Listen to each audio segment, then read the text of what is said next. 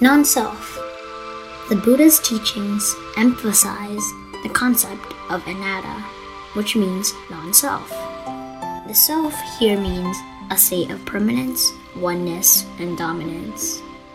It is due to habitual practice of attachment that a self is formed in our mind.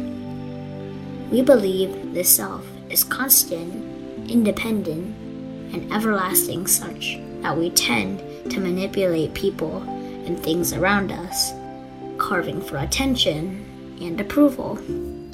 These are manifestation of obsession with the self. Our thoughts, influenced by many conditions, are ever-changing in non-self as well.